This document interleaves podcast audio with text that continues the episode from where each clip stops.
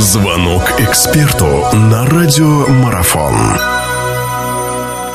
Друзья, всех приветствую. Продолжается наш эфир. Мы вновь говорим о спорте, вновь говорим о футболе. Конечно, еще раз повторю, хоккей, наверное, на первый план сейчас выходит в связи с чемпионатом мира. Но футбол забывать не будем, тем более, что, э, так скажем, в делах футбольных наступает промежуточный финал, э, финал основных европейских клубных турниров. В данном случае речь пойдет о Лиге Европы. 14 э, мая в среду сыграет э, Бенфик португальская и Севилья, испанская, этот самый финальный матч.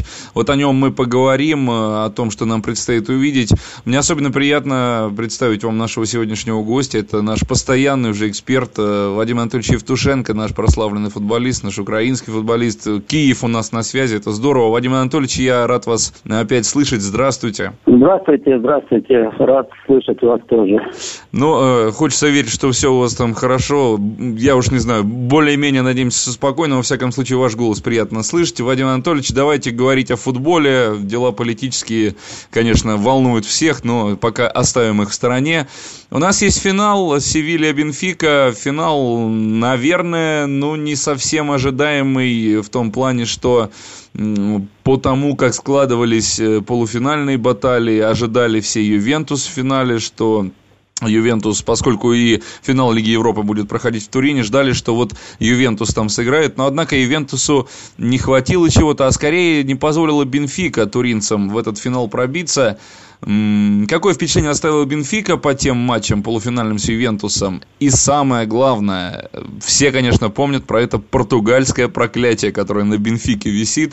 Получится им его снять, наконец, это проклятие с себя или же нет? Ну, я хорошо помню прошлый наш разговор, когда мы оценивали шансы э, Бенфики и Ювентуса, и мы тогда говорили, что португальские команды, когда они попадают, попадают в эту стадию развития, полуфиналы, э, финалы, они становятся э, гиперопасными и целенаправленные, потому что для, они понимают, что для э, них, для португальских команд это хорошая, так сказать, афиша этих матчей – это возможность продать игроков, потому что португальский футбол и лучшие клубы живут за счет этого. Они как бы являются транзитом из Латинской Америки в Европу многих футболистов и успешно этим пользуются. Поэтому э, эти команды, вот у них уже традиционно э, сложилась такая сильная сторона их психологии, что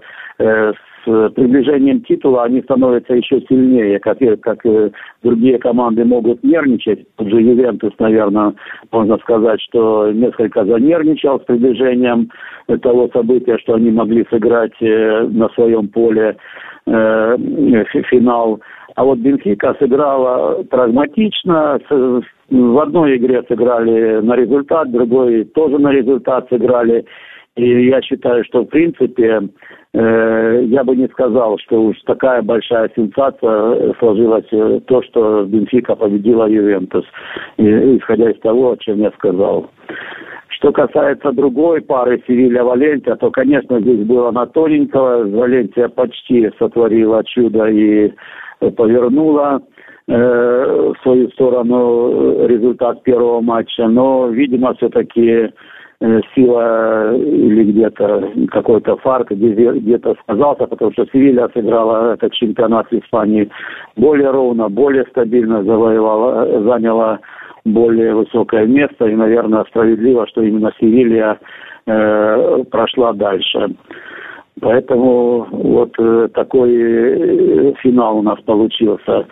Что касается второй части вашего вопроса о проклятий, которые, да, конечно, есть статистика. Я обычно говорю в таких случаях, что э, статистика, она есть для того, чтобы однажды она была нарушена.